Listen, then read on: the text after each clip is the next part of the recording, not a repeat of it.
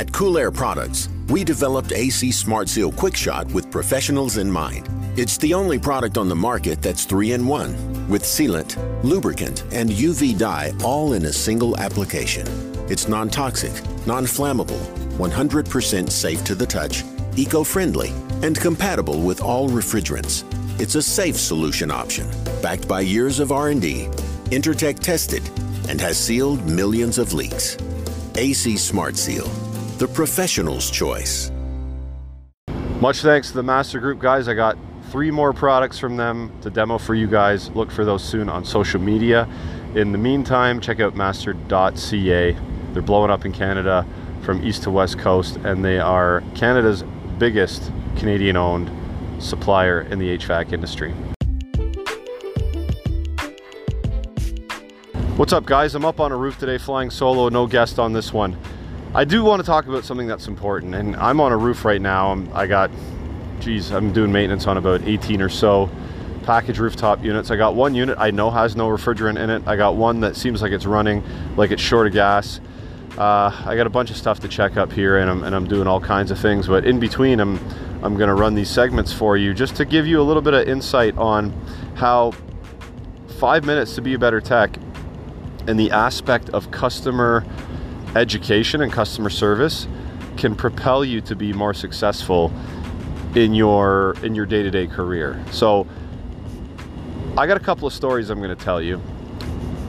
And these stories pertain to customer service, customer education, and how that can help you how that can help the customer and how you build trust and how you build rapport with the customer and how when work comes up and work is needed to be done there's no battling there's no haggling. It's snap of a finger yes do it because we know that you're going to take care of us. Doesn't matter what it costs as long as the cost is reasonable obviously. So let's get into that right now guys. This is the hvac know it all podcast. I'm your host gary mccreadie.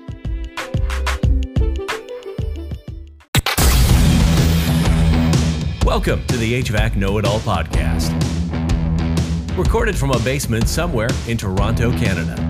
Your host and HVAC tech, Gary McCreadie, will take you on a deep dive into the industry, discussing all things HVAC. From storytelling to technical discussion. Enjoy the show.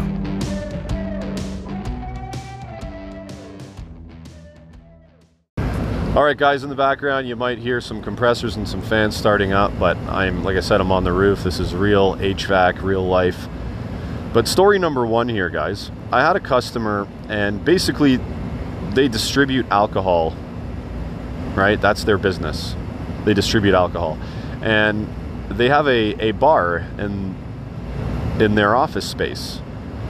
And I took care of them, and they actually had about three facilities managers in the time that I, I, have been working for them at, at their older building. But the most recent one at their older building, we we developed a good rapport. I developed a good rapport with all of them. It's actually how we got in there because one of the facilities manager was from another building. She left there and came over and took care of this one and, and called me in to, to take care of that building because she enjoyed the service, right? So, but anyway, the last person in that position before they moved buildings was a gentleman that we had a good rapport and he liked the fact that I educated him on what was wrong. I didn't just show up, fix it, and leave. I would show him pictures, I would show him articles, and educate him on his server room and his equipment behind the bar. So when they moved, he called me in to grab an equipment list of everything and price out a contract. Now, generally speaking, uh, the area I'm in, I'm in, it's it's cutthroat. It's very competitive. You got to price contracts very, very competitively to win them, right? And that gets your foot in the door for an inspection. You find repairs, and hopefully, you start making some money by the things that you're finding to fix throughout the the, the term of the contract. But here's the thing when you have a customer that wants you to take care of the equipment because they like you, they like the service, they know they're going to get good service, they know they're going to get educated and be well taken care of, you do not need to price competitively anymore to a certain extent. I mean, you can't go out to lunch and charge five times more than the other person because that's just That's just asinine, right? You can't do that. But what you can do is price the job or price it correctly. And when I say correctly, I mean there's drive time to get to a location. This this isn't a downtown core, right? And getting into a downtown core is time consuming, especially if you have to stop outside of the downtown core and pick up parts, uh, belts, filters, whatever, whatever you got to pick up to get to the job. So I priced this out in a way that included my drive time, my drive time in and my drive time out. It included like finding parking, finding parking and walking to the building. Because in Toronto, if you guys are from Toronto, you know that the parking lots they are starting to sort of disappear because they're being bought up by by developments, the, development companies, and they're building condos or whatever on them. There are underground parking, but a van with a ladder rack can't fit, right? So it's either you take the ladder rack off and put a ladder somehow in your truck, or you find a parking spot outside.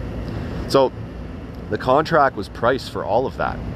So there's no there's no rushing through when you actually get on site to start rushing through the, the maintenance. You can actually take your time and check things properly. So that going that extra mile, that's five minutes to be a better tech, does not only include technical aspects like making sure panels are back on, zip tying things nice and neat, double checking your work. It also includes a soft skill of being a good customer service representative.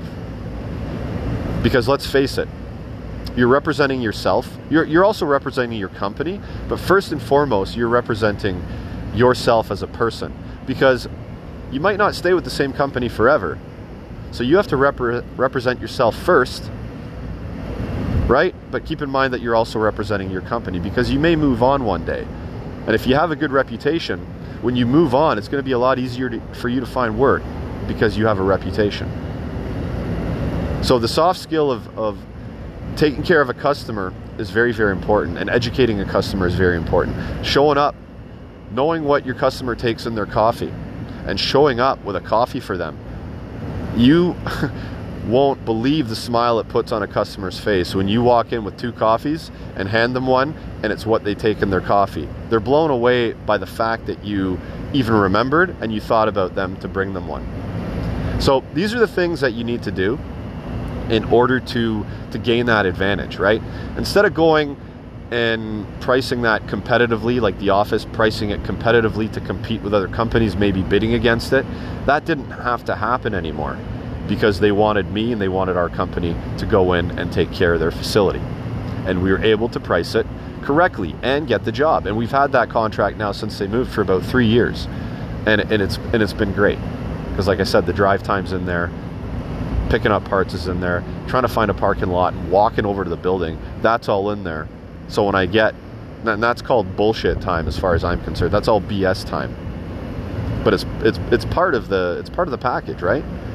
We don't work in a mechanic shop where they someone brings their their equipment to you. We got to go to them. So our drive time should be included in that, and the customer should be paying for it.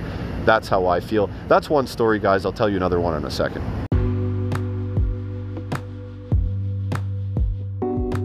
All right, guys, so I'm going to be digging into RLS a bit more in the near future. Rapid locking system. It's basically a press tool and fittings uh, for the refrigeration industry that holds up to 700 psi. Now, just so you guys know, RLS was part- partnered with Sporlan and it was sold under the Zoomlock brand. They have now parted ways. There's articles online that explain why they parted ways. I'm not going to get into that right now. I'm actually having Paul Schubert he's the president of RLS on the podcast soon, and he can talk about that. Okay, in the meantime, you guys can look that up. I believe Mechanical Hub also had an article on that as well to explain what had happened. But RLS partnered with Sporlan. RLS tools and fittings were sold under the Zoomlock brand. They parted ways, but now the old Zoomlock fittings can still be used with the RLS jaws. Sporlan went out and, and uses a different style of fitting now. and there's a different jaw that goes with that, the Zoom Lock Max. But RLS and Zoom Lock Max are different, but the old Zoom Lock fittings can be used with the RLS jaws. This is where it kind of gets confusing. So I'm going to have Paul on. He's going to explain it in more detail, but I am a fan of looking into new technology, so I'm going to be looking into this as well. So, guys, the, the Yellow Jacket bender, the alloy bender, I bent some pipe. I don't know if I mentioned this on the last podcast or not, but I bent some pipe, hard pipe, after annealing it. And some people had some issues on the old bender with the bolt that held uh, the piece in place that have the dies. I can't remember the name of it. I know there's a name for that piece, but the bolt had broken. So I reached out to Yellowjack, and their engineering department got back to me and said that that bolt had been upgraded to a, a stronger um, a stronger metal, so it's it's not susceptible to breaking. So it's it's a pretty cool bender. I bent some hard copper with it after annealing it, obviously with a torch. It's the process of heating it up, right, and then letting it cool, and it's more workable after that. Basically, it takes out the strength, but it creates a, a, more ductile metal. Ductile just means it can be manipulated without breaking or cracking it. The other thing I, I, wanted to mention, since we're into the season of coil cleaning, if you guys are working on remote units, the Aircom jet gun that's sold by Cool Air Products in North America is a very cool product. It's battery powered. It comes with three bags. You can fill them with water, coil cleaner, whatever. It lasts for a good, I would say, a good half hour, 35 minutes of full on usage. And I've cleaned like a 20 ton unit plus fresh air filters with it. I've cleaned uh, multiple evaporators and walk-in coolers with it. It's it's a good option if you don't want to run a hose and you don't have power around. So check that stuff out by Aircom, sold by Cool Air Products. And again, guys, Testo, Navac, their, their stuff. I use it all the time. It's awesome. Sold at TruTech Tools and 8% off using the promo code Know It All. Check it out.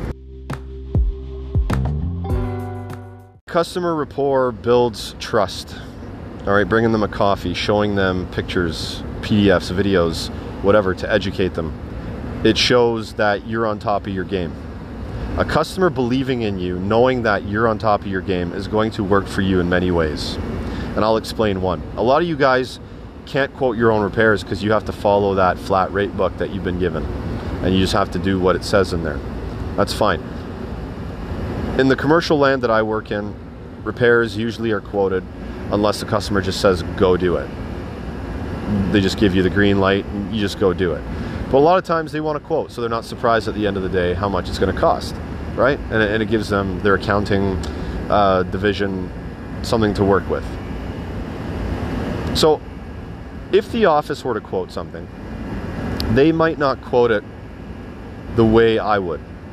And that's not any fault to them. What I mean by that is they don't know the day-to-day stuff that I go through on particular job sites.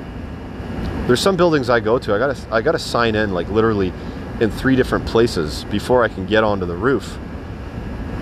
Without them going through the motions of that, they're not to fully understand and fully take that in and fully absorb it, right? So it, it's in the front of their mind to allow for that kind of stuff.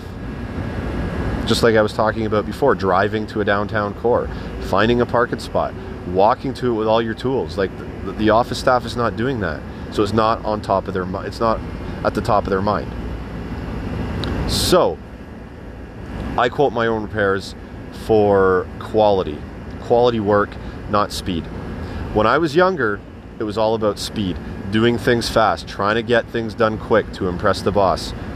But guess what? Speed bites you in the ass you make mistakes, you don't do things properly. As you get older, you'll find that patience is an asset, not speed. Because when you're patient, you take the time to do it, you do it once. You don't get a call back and look silly. The customer doesn't get frustrated. The unit continues to run for weeks and months and even years before there's another problem when you take the time to do it right. So now, what I do is I quote my own work.